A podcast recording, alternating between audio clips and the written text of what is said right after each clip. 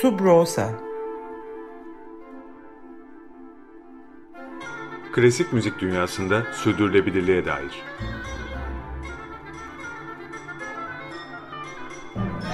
Hazırlayan ve sunanlar Zafer Yenal ve Yaren Eren Budak.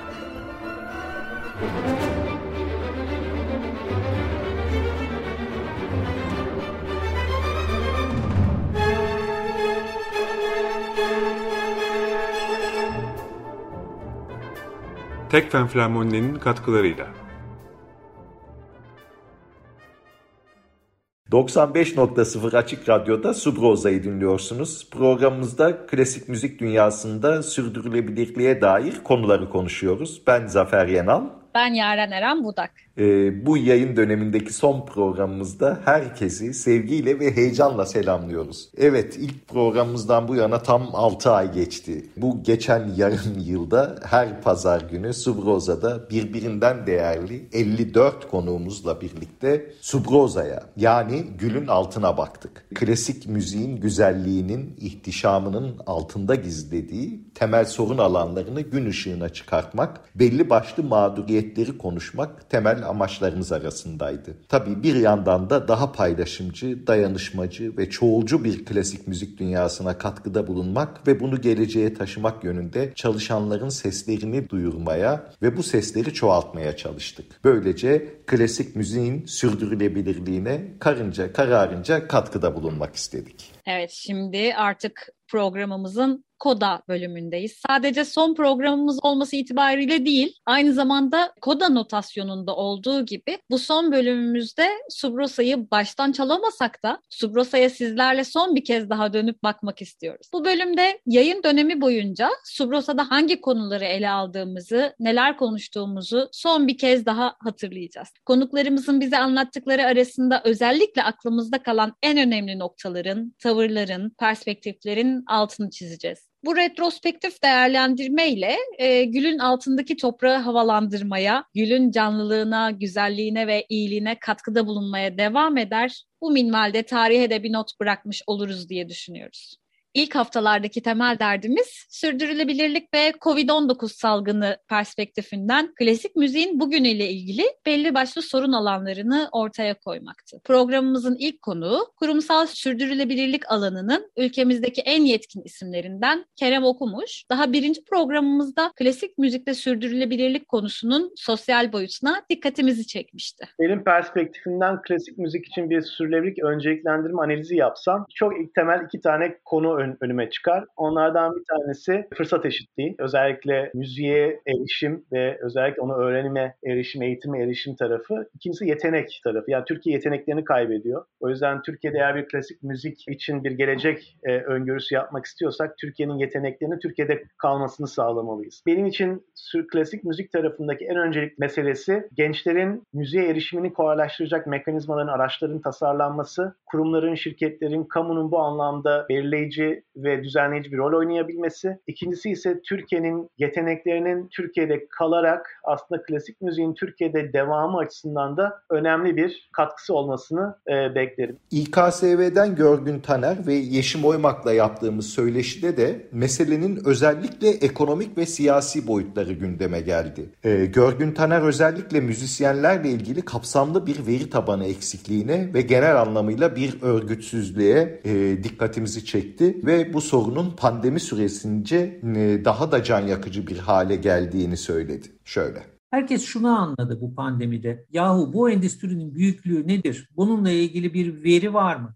Veri yok. Kayıt tabanı yok. Yani burada hani suçu devlet şudur, o budur falan demek istemiyorum. Ama böyle bir kayıt kuyut mekanizması yaratıcı endüstrilerde yok. Bunu oluşturacak bir örgütlülük de yok. Bununla ilgili ayrılmış bir kaynak da yok. Bununla ilgili bir, bir öncelik de yok. Şimdi esas soruya geleceğim. Peki bu konuda bir talep oldu mu? Yani bütün bu büyük sis içerisinde bu konudaki talebin de zayıflığı beni biraz e, şaşırttı mı şaşırtmadı mı o konuda çok bir şey demek istemiyorum ama e, üzdü diyebilirim. Önümüzdeki dönem atılacak adımlar bir örgütlülük, iki belirli bir veri tabanı oluşturup kime nasıl destek mekanizması oluşturacağımızın çalışılması. Ee, yine aynı programda Yeşim Oymak da önümüzdeki dönemde pandemide yaşananların etkisiyle yeni konser formatlarının ve iş yapma biçimlerinin öne çıkacağı tahmininde bulunuyordu. Daha sade festivaller bizi bekliyor. Daha küçük orkestraları önümüzdeki birkaç yıl boyunca kendi orkestralarımızı, Türkiye'den orkestraları bile yapıyor olsak çok büyük topluluklar, çok büyük eserleri çalmak, belki korolu orkestralı eserleri çalmak belli bir süre mümkün olmayacak.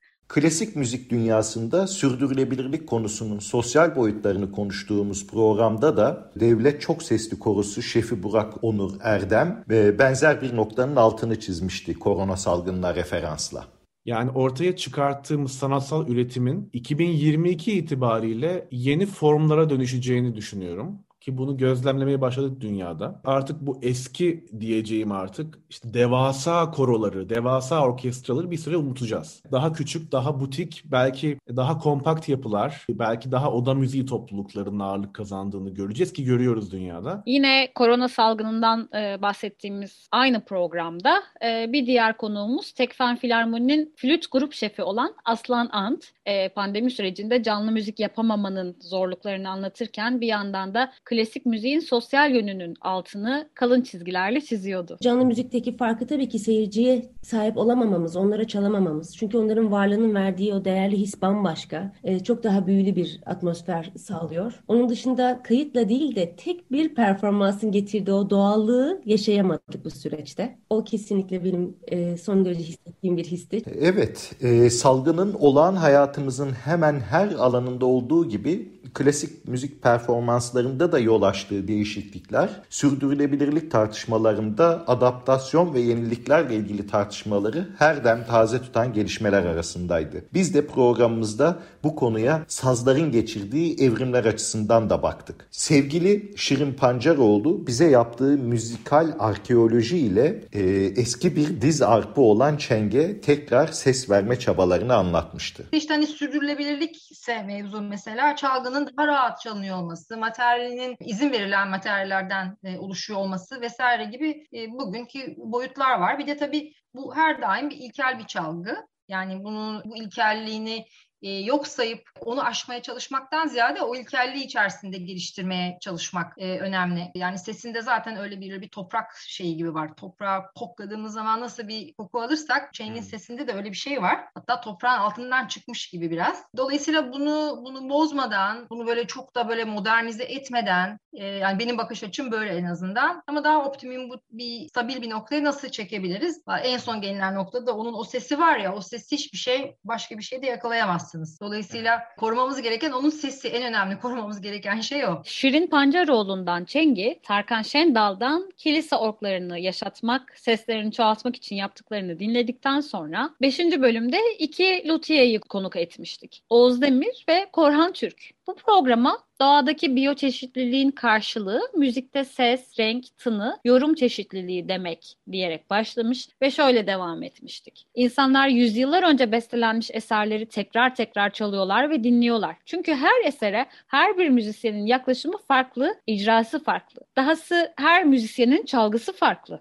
İki aynı keman ve iki aynı cello yoktur. Bunun böyle olması bugün artık mümkün mü? Böyle olması avantaj mı, dezavantaj mı? Oğuz Demir'in bu soruya verdiği cevap şöyleydi.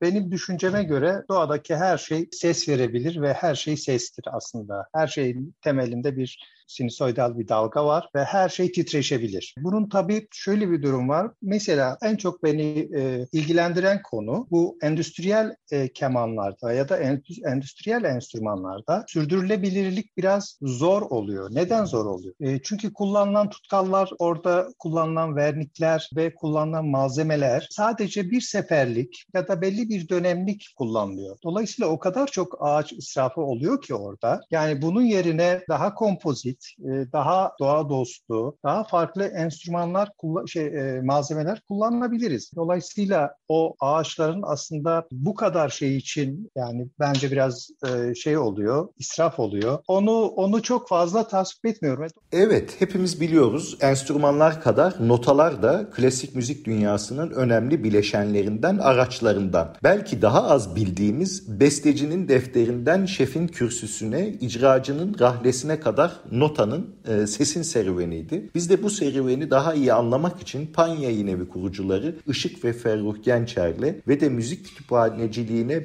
büyük emek vermiş isimlerden Terry Sisa'yla Türkiye'de nota yayımcılığını ve müzik arşivciliğini konuştuk. Sağ olsunlar bize Türkiye'de müzik yayıncılığının dününü ve bugününü büyük bir cömertlikle anlattılar. Fotokopi sorunundan fikri mülkiyet haklarında yaşanan güncel değişimlere kadar birçok konu gündeme geldi. Teri Hanım kütüphaneler kitapçılar gibi müzik mekanlarının müzikle ilgilenen insanları bir araya getirme ve dolayısıyla kültürel alışverişi canlı tutma yönündeki öneminin altını çizdiği, iş hayatına başladığı eski Sander kitabevi ile ilgili anılarını anlatırken dinliyoruz. Sander Kitap Evi 70'lerin en büyük kitap evi. Part time çalışıyordum çünkü okula gidiyordum. Fakat orası benim için çok müthiş bir eğitim merkezi oldu. Çünkü öğleden sonra saat 5'ten sonra İstanbul'un bütün okur, yazar, çizer, oynar ne diyeyim her bütün o takım, bütün entelektüelleri orada buluşurdu. Çay saati, Melih Cevdet Anday'dan tutun bütün yazarlar, Yaşar Kemal,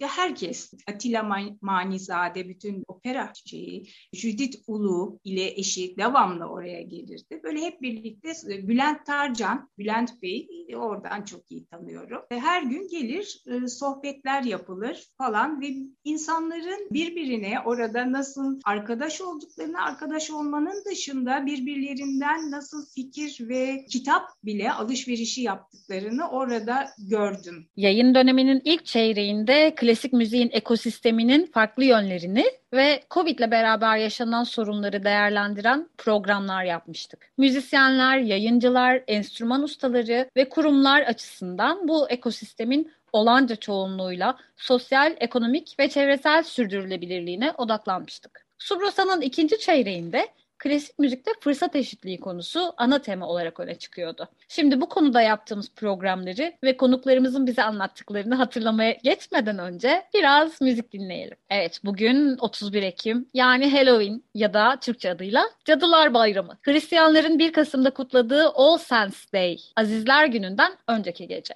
Eski İskoç adıyla All Hallows Eve'dir Halloween dedikleri. İskoç ve İrlanda göçmenlerinin Amerika'ya taşıdığı bu gün sadece Hristiyanlıkta değil birçok pagan inanışa göre de ölülerin bu dünya ile bağlantı kurduğu özel bir gün. Birazdan çalacağımız Camille Saint-Saëns'ın Opus 40 Dans Macabre adlı eseri de eski bir Fransız batıl inancından esinlenen Henri Cazalis'in bir şiiri üzerine bestelenmiştir. Eski inanıştan ilhamla yazılan eserde ölüm Halloween gece yarısı belirir ve mezarlarından çıkarttığı ölüleri kemanıyla sabaha kadar dans ettirir. Eser arpın tek bir re notasını 12 kez çalarak gece yarısını haber vermesiyle başlar. Eser boyunca sıkça duyacağınız ksilofon ise iskeletlerin zangırdayan kemiklerini anımsatır. İlk kez 1875'te seslendirilen Dans Macabre, şimdi Leopold Stokowski yönetimindeki National Philharmonic Orkestra'dan dinleyeceğiz. Buyurunuz.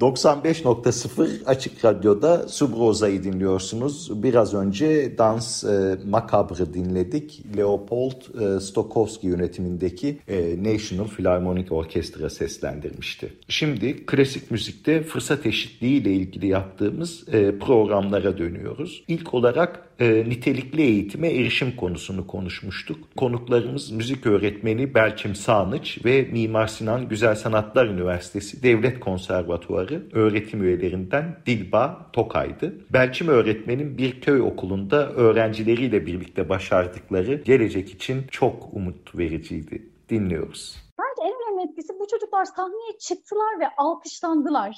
Ve bizim tabii korumuzun adı duyulunca Arnavutköy'de biz konserlere davet edildik. Ve büyük konserlere, açılışlara, konserlere davet edildik. Ve orada işte büyük büyük insanlar, ilçe milli eğitim müdürü, işte takım elbiseli kişiler gelip çocukları tek tek tebrik ettiler ve onlarda müthiş bir özgüven yarattı. Yani e, ben öğrenmeyi etkileyen faktörlerin en başında akademik özgüven geldiğini düşünüyorum ve benim çocuklarım şu anda özgüvenliler ve hayatlarında bir şeyler yapabileceklerini biliyorlar hayata karşı daha istekli olduklarını düşünüyorum. Daha tutunduklarını düşünüyorum. Subrosa'da fırsat eşitliği ve nitelikli eğitim konusuna müzisyenlerin perspektifinden de yaklaşmaya çalıştık. Kariyerine Berlin'de devam eden genç kuşağın başarılı çelistlerinden Yunus Altıkanat konuklarımız arasındaydı ve bize dezavantajlı bir sosyal gruptan gelmesine rağmen klasik müzikteki başarısını şöyle anlatmıştı. Hani benim için çok uzaktı çünkü hani ben Balat'ta büyüdüm. Birazcık yukarı çıkınca çıkınca barış müzikti ve benim hayatım burada geçiyordu. İlkokulum da oradaydı. Her zaman böyle içimde hedeflerim vardı. Ama bunları gerçekten isteyerek ve hani her gün belki de hayalini kurarak mesela violonselin gelmesini beklerken e, orkta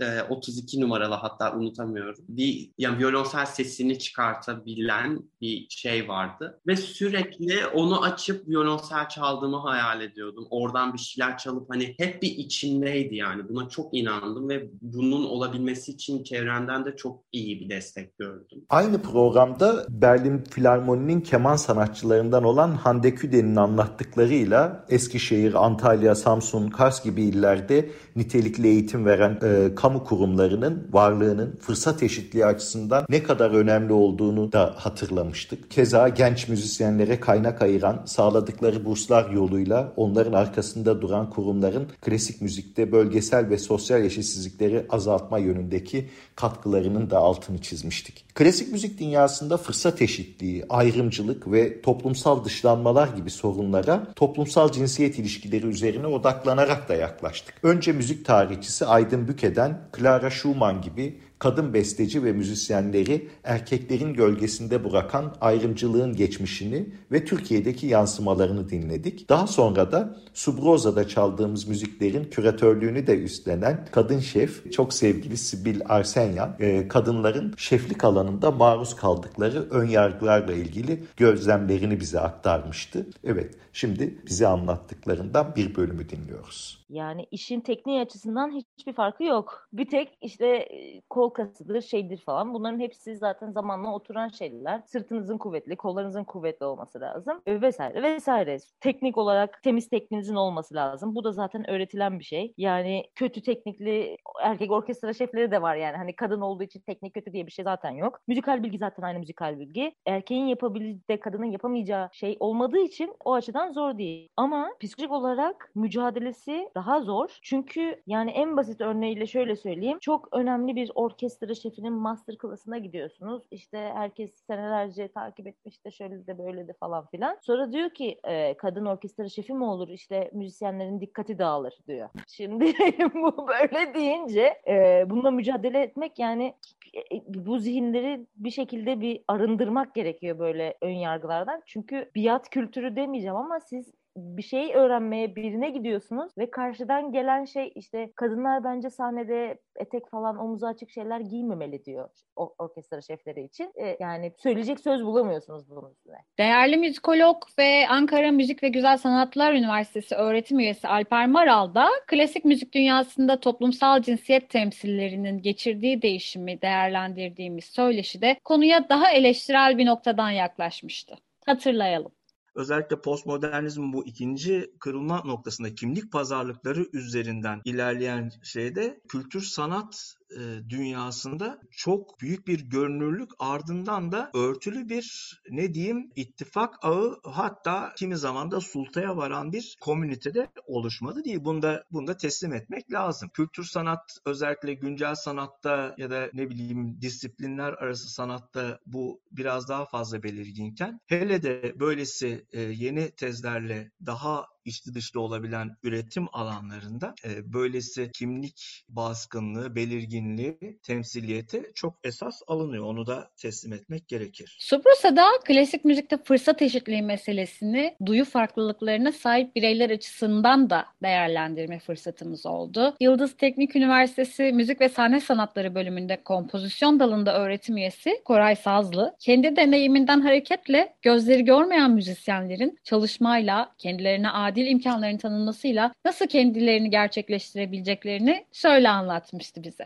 Dünyada çok değerli müzisyenler var. Örneğin bir kemancıya sorsanız herhalde en önemli keman sanatçılarından bir tanesi Isaac Perlman'dır. E, kendisi sakat, engelli ama kimse onun engelli oluşuyla değil herhalde çaldığı kemanla anıyordur yani. Veya dünyanın e, neredeyse bestecisini bilmese bile melodisini bildiği Rodrigo'nun gitar konçertosu. Rodrigo'da görmeyen bir besteci. Ama onu Allah. yani kaç kişi görmediğini bilir bilmez bilmiyorum. Ama bence gerçekten başarıyı elde etmek isteyen kişilerin ki benim de en büyük hedefim bu. iyi bir sanatçı, iyi bir besteci veya iyi bir piyanist olma hedefi doğrultusunda bir şeyler yaparlarsa çok daha anlamlı ve çok daha doğru bir çıtayı doğru bir noktaya koymuş olacaklarını düşünüyorum. Hepimiz için. Yani ben kendim de o engelli grubunun içinde olduğum için söylüyorum. Ben de bir gün tarihte yer alırsam e, en büyük hayalim iyi bir besteci olarak anılmak. Yani engelli bir besteci, görme engelli bir besteci olarak, iyi bir besteci olarak anılma, anılmak benim için. Hı hı. Ee, ana unsur. Aşılmaz denilen engellerin nasıl azimle, çalışmayla, dayanışmayla aşılabileceğini gösteren, geleceğe umut aşılayan bir diğer örnekte Birlikte Güçlü Sesler Korosu'ydu. Koronun şefi Zeynep Eren Kovankaya konuğumuzdu ve e, bize 2019'da e, Birlikte Güçlü Sesler Korosu'nun 47. İstanbul Müzik Festivali'nde verdiği e, konserle ilgili e, bir e, anısı aklımızda kalan bölümler arasındaydı. E, ama aslında bu projenin en en önemli e, olaylarından birisi bence şuydu. Düşünecek olursak bahsettiğim bu iki grubun yani bir görmeyen grubun bir de duymayan grubun e, iletişim kurabilecekleri bir araç mesela düşünebiliyor muyuz? Bir düşünelim. Çünkü e, evet. birisi aslında elleriyle kendini anlatırken diğeri sadece sesiyle kendini anlatabiliyor. Hı hı. E, ortak bir iletişim evet. aracından e, bahsedemiyoruz. Ama biz de burada dedik ki e, biz bu imkansızlığı e, başka bir platforma taşıyalım ve imkansız olmaktan çıkartalım ve müzik bizim ortak dilimiz olsun. Hissettiğimiz ritim ortak dilimiz olsun. Aslında buradaki iletişim aracı birazcık da nasıl diyeyim müziğin titreşimi anlattığımız literatür oldu. Yani repertuarda kullandığımız müziğin içeriği olmuş oldu. Çünkü mesela işte bütün dünya buna inansa. Hı, çok da güzel hmm. parçalar bu arada. E, şimdi çocuklar, e, duymayan çocuklarımız bunu işaret diliyle anlatmaya başladılar. Dolayısıyla şarkının e, ne dediğini biliyorlar. E, e, benim çalıştığım çocukların da zaten e, sözleri kendileri söylüyorlar. Dolayısıyla orada ortak bir anda ortak bir mesajı verirken o anı paylaşabilmişlerdi. En önemli e, olayı bence e, bu projenin buydu. Var olmayan bir iletişim aracı aslında yani bizim var olmadığına inandığımız bir şeyi aslında çok da kolay, çok da güzel bir şekilde yaratabiliyormuşuz demiştik. Böylece Subrusa'nın ilk yarısını tamamlamıştık. Gelelim 14. bölümümüze. Bu bölümde profesyonel müzisyenlerin esas mesleklerinin yanı sıra geçinmek için yaptıkları ek işlerden bahsetmiştik sanatçıların önemli bir bölümünün yaşamak zorunda kaldığı kayıt dışılık, sosyal güvence yoksunluğu, örgütsüzlük e, gündeme gelen konulardandı. Konuklarımızdan biri flüt sanatçısı Aysun Sökmen, kendisinin ve müzisyen dostlarının karşılaştıkları zorluklarla baş etme yollarını şöyle anlatmıştı. Tabii etrafında var bir sürü arkadaşım var işte ne bileyim işte bazıları işte bir müddet e, orkestralarda çaldıktan sonra işte kadro olmayınca ne bileyim işte düşünüyor ne yapsam ne etsem diyor ne bileyim bir müzik atölyesi açıyor. Ne bileyim farklı farklı işler yapanlar da oluyor ve onlar da bir şekilde o atölyelerle işte hayatlarına devam ediyorlar. Yine konserler oluyor. Hepimiz zorlanıyoruz açıkçası ve bu zorluklarla başa çıkabilmeyi öğreniyoruz açıkçası. Ama işte bizi de vazgeçirmeyen tek şey müziği çok sevmemiz oluyor açıkçası. Hı hı. Yani bu müzik sevgisiyle zaten gidebiliyor bu işler. Yoksa çok zor. Hani sevmeyip bu işi yapmak ve farklı dallarda yapmak çok zor bir şey. Yani düşünemiyorum bile sevmeden bu işi yapmak. Dolayısıyla o sevgiyle devam ediyoruz. Hemen ertesi hafta bu kez müzik dünyasında liyakatı e, ya da liyakatsizliği ele almıştık. Ne de olsa ülkemizde birçok alanda olduğu gibi klasik müzik alanında da seçmelerde, yarışmalarda, terfilerde sürecin her zaman hakkaniyet ve liyakat ilkelerine göre işlemediği e, çok duyulan şikayetler arasındaydı. Konuklarımız Kaan Korat ve İlker Deniz Başuğur bu konudaki deneyimlerini, gözlemlerini bizimle cesurca paylaştılar. Kaan Korat'la yaptığımız söyleşiden küçük bir pasajı hatırlayalım.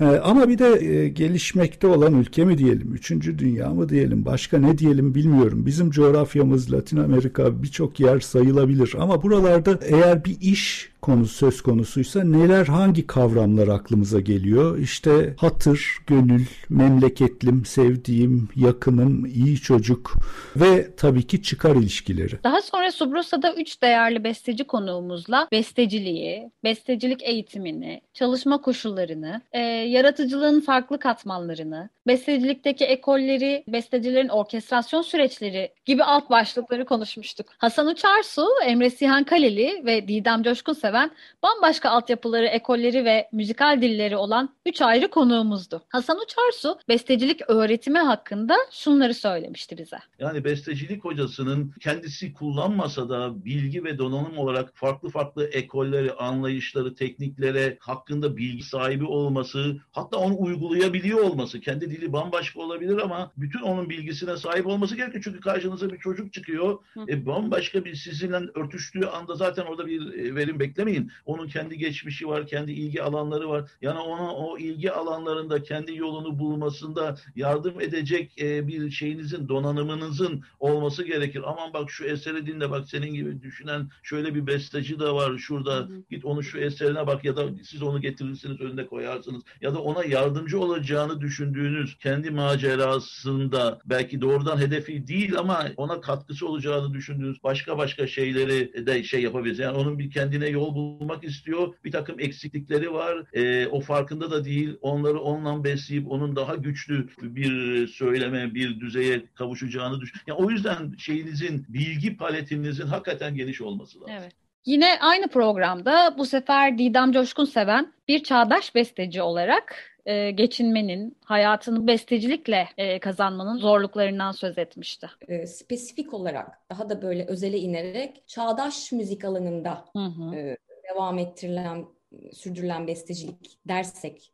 Orada aslında konu son zamanlarda üzerine çok düşündüğüm bir şey stil, janr meseleleri mesela. Bu alanın içerisinde aslında biraz çoğu alanda olduğu gibi zor. Maalesef. Türkiye'de de zor, aslında Avrupa'da da zor, Amerika'ya gittiğinizde de zor olduğunu düşünüyorum. Birçok yerde e, oldukça mücadele gerektiriyor. Hayatta kalmak, maddi olarak kendinizi idame ettirebiliyor olmak, e, işlerinizi ulaştırabilmek, e, dinleyiciye e, bir şekilde canlı ya da kayıtlar üzerinden. Çoğu çağdaş müzik bestecisinin tercih ettiği yol aslında biraz Avrupa festivallerine hmm. başvurular yapıyor. Bu bazen portfolyonuzda oluyor, bazen bir open call oluyor ve verilen enstrümantasyona bir müzik yazıyorsunuz, işte e, notaları gönderiyorsunuz, partları gönderiyorsunuz. Ardından bir kabul geliyor ya da bir red geliyor. Subroza'da sesi, akustiği ve Türkiye'de bu konuyla ilgili mekansal teknik altyapılarla ilgili süreçleri de konuştuk. Konuklarımız iki efsane tonmeister, iki ses mühendisi Peter Snapper ve Can Karadoğan'dı. Bu bölümde konuklarımızın bize anlattıkları arasında e, ki çok canlı sohbetlerdi. E, özellikle Türkiye'deki konser salonlarının e, sayısının azlığına ilişkin söyledikleri e, aklımızda kalan e, çarpıcı bölümler arasındaydı. Türkiye'yi düşündüğünüz zaman hatta Türkiye'yi demeyelim de İstanbul'u düşünelim. İstanbul'daki salonlar arasında sizce bu söylediğiniz kriterlere uygun e, sesin kendisini göstermesi açısından özellikle klasik müzik konserlerinde nereler var? Bir yer yok. Yok. Abartıyorum. ama ama ama tam değil. Çok yani, sert geldin. yani Yani ama ben anlıyorum, anlıyorum. Ben, ben her yerde kaydettim. Yani evet. uh, en en iyisi bu yani kötü olmayanlar. Yani zaten mesela Cerere yani çok kuru bir, bir salon. Evet. Ama yani yansımalar yani zararlı değil. O zaman sahte güzel bir konser salonu yapabiliriz. Yani o kayıtla beraber. Lucy kadar bir, bir kabus. Yani çünkü ses direkt yukarıda gitmesi lazım. Yani gidiyor. Yani da gitmesi lazım değil. Yani ama aslında tam tersi. Çok amaçlı salon denen şey hani bu böyle bir şey yok. Dolayısıyla hani böyle sitede işte her zaman bu tip mekanlar böyle şey diye hissettiriliyor. Yani her şey yapılır bunda. Sinemada izlenir, e, işte konserde yapılır, klasik müzik de yapılır. Ama maalesef işte Peter dediği şey o noktada katılıyorum. Yani bunların çoğunda öyle bir düzgün bir ses projeksiyonu gerçekleşmiyor. Dünyada müzik ve başka kültürel ve sanatsal alanlar arasında iletişimin giderek arttığı, ortak projelerin çoğaldığı bir dönemden geçiyoruz. Çok disiplinli çalışmaların yaygınlığını, artan çekiciliğini ve Türkiye'deki durumu e, değerli Melih Fereli ile ve Candaş Şişman'la değerlendirmiştik. Melih Fereli'nin bu tür işbirliklerin artması için kurumsal altyapıya dikkat çekmesi özellikle önemliydi. Keşke e, üniversitelerimiz ve müzik okullarımız e, insanları daha çevreleriyle ve varoluş nedenleriyle duyarlı bir metodoloji içerisinde ve müfredat içerisinde ele alsalar. Daha çok yönlü, daha özgür bir eğitim, çok böyle her çiçekten bir, bir parça bir koku alabilmek, bir tad alabilmek tarzında belki basitleştirerek anlatabilirim. Bu e, sizin kendinizi de o genç yaşta e, daha iyi tanımanıza yol açan bir yöntem.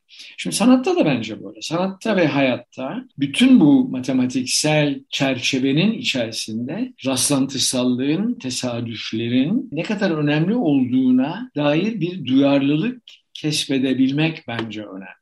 Ve bunu e, son zamanlarda daha iyi görüyorum. Tabii ki programımızda klasik müziğin sürdürülebilirliğinde e, devlet ve yerel yönetimlerin e, rolü de gündeme geldi. İki değerli konuğumuz vardı. Cemil Can Deliorman ve Cem Mansur. E, Cem Mansur bu konudaki görüşlerini bize şöyle aktarmıştı. Yani bir uygarlık iddiası olan her toplumda bence toplumun e, manevi sağlığı diyeyim. Burada çok fazla böyle dini referanslara başvurmadan e, fakat onlara başvurmayı gerektirmeyecek kadar da sağlıklı bir kültür sanat yaşamının olması gerektiğini düşündüğümüz bir şehirde veya bir ülkede zaten bu konuda kamunun ve özel sektörün ve STK'ların ve kişilerin aslında ortak söz ortak söz sahibi olmaktan çok ortak sorumluluk alması gerektiğini düşünüyorum. E, yoksa kültür sanat da her alan gibi, her alandan belki daha da fazla kolay politize olacak ve olabilecek ve manipüle edilebilecek bir, bir alan. Daha önceki programlarımızın birkaçında dinleyicilerimize şöyle bir çağrıda bulunmuştuk. Siz de Subrosa'nın katılımcıları olun ve programımızda yer vermemizi istediğiniz konu başlıklarını bize iletin. Biz de onlarla ilgili bir takım dinleyici istek programları yapalım demiştik. Bu isteklerden bir tanesi amatör bir dinleyicinin nasıl daha iyi bir dinleyici olabileceği, kendisini nasıl eğitebileceği, klasik müziği nasıl daha iyi anlayabileceği, alımlayabileceği e, üzerine bir istek olmuştu. Tam da bu konuya yöneldiğimiz müziği anlamak, alımlamak konulu programımızın konukları Yunus Gencer ve Can Çakmur'du. İkisi de bize kendi kişisel deneyimleri üzerinden müziği daha iyi anlamanın kendilerince yollarını anlatmışlardı. Can Çakmur'dan bu konuda yaptığı birkaç değerlendirmeyi dinleyelim şimdi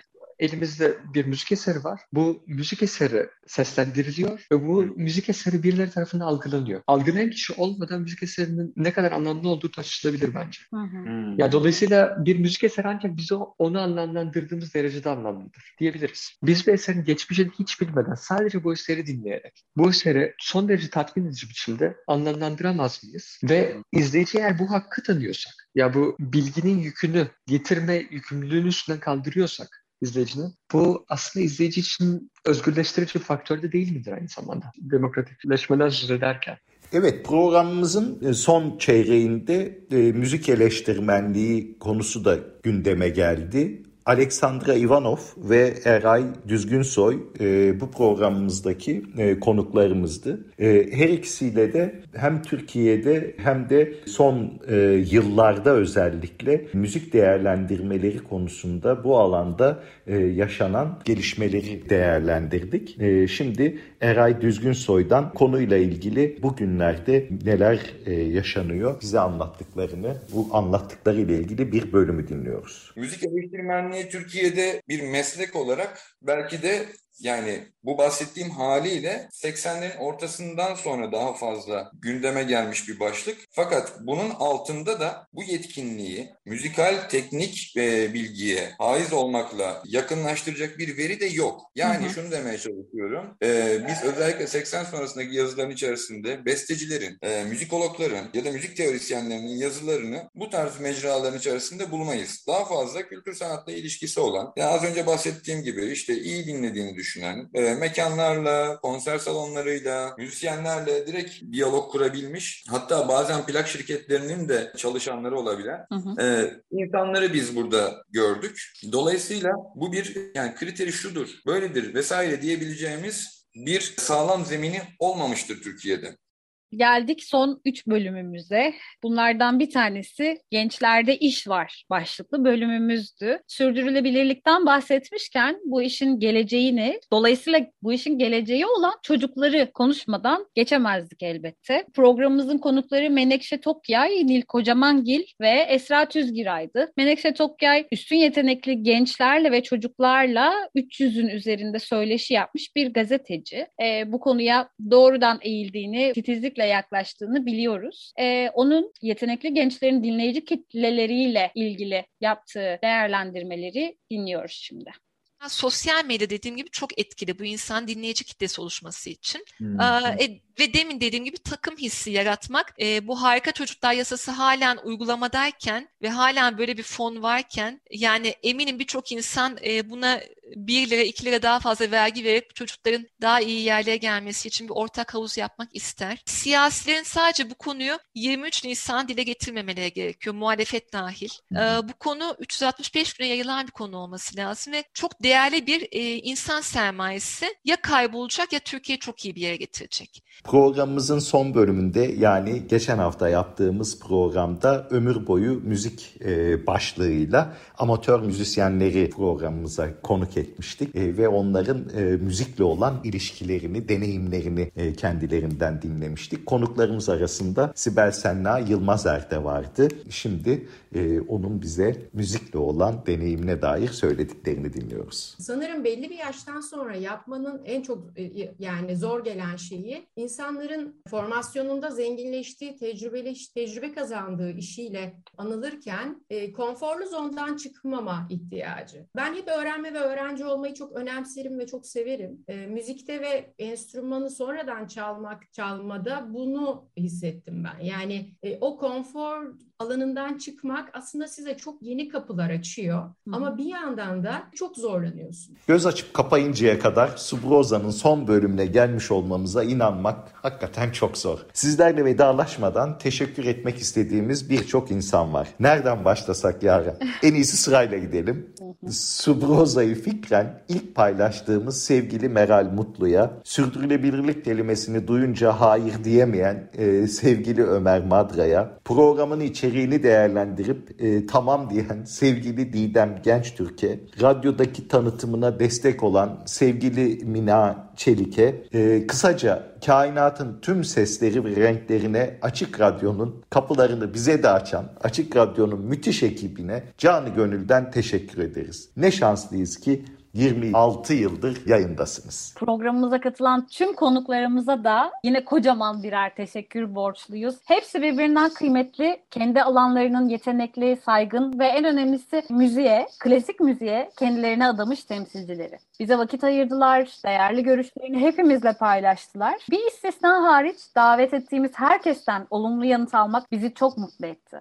Onlardan çok şey öğrendik. Aynı meseleleri farklı gözlerden, açılardan bakabilmemize olanak sağladılar. Sağ olsunlar, var olsun. Elbette bir kocaman teşekkür de Tekfen Kurumsal İletişim Direktörü, bu programın fikir annesi, isim annesi Dorikis ve müzik küratörümüz Sibil Arsenyan'a. Sevgili Dorikis en az bizim kadar çalıştı Subroza için başlıklarına, içeriklerine karar verirken, sorularımızı, metinlerimizi hazırlarken hep o vardı bütün programlarımızda. Sevgili Sibil de dinlediğimiz müzikleri büyük bir titizlikle seçti. Sayesinde programımızda klasik müziğin, çağdaş müziğin birçok güzide eserini dinleme fırsatı bulduk. Ve tabii ki dinleyicilerimiz yani sizler 26 bölüm boyunca merak edip durduk. Bizi acaba dinleyen var mı? Varsa kimler dinliyor? Ee, bu sorumuza hiçbir zaman bizi tatmin eden e, çok net bir cevap bulamadıysak da dinleyici önerisi çağrısına gelen yanıtlardan ya da sevgili Didem'in yeni dönemde Subrosa'ya devam etmeyi düşünür müsünüz sorusundan birilerinin illa dinlediğini biliyoruz. O yüzden bizi dinleyen herkese tek tek canı gönülden teşekkür ediyoruz. İyi ki varsınız.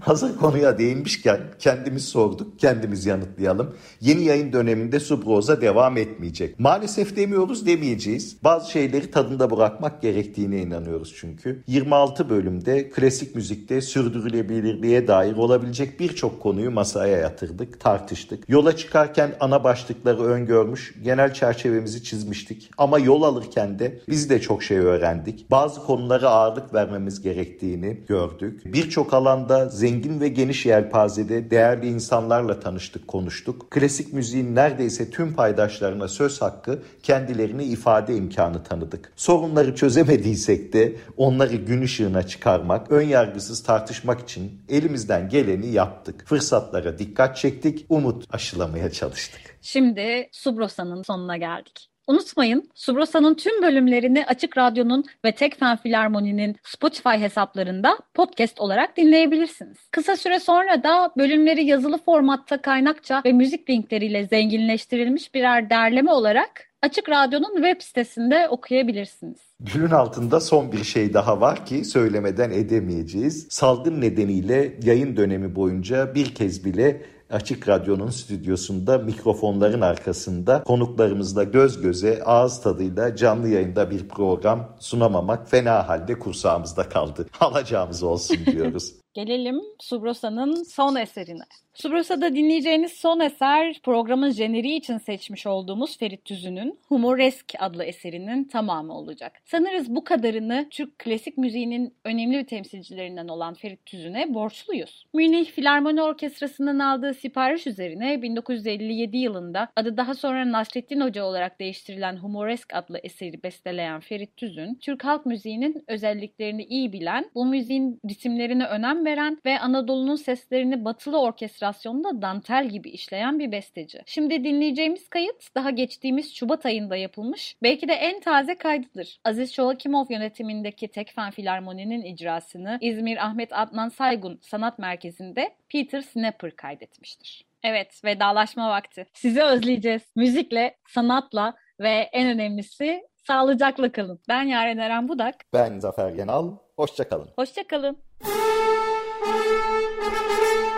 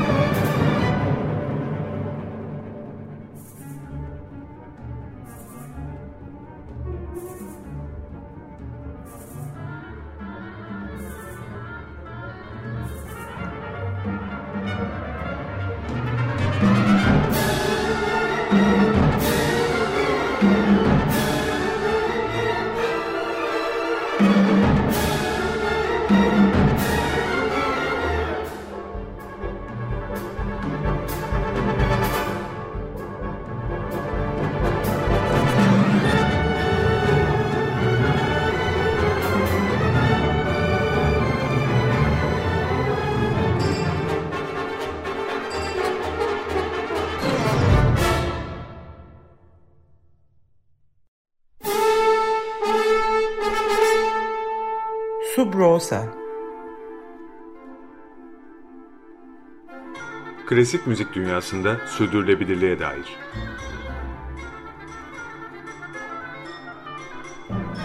Hazırlayan ve sunanlar Zafer Yenal ve Yaren Eren Budak.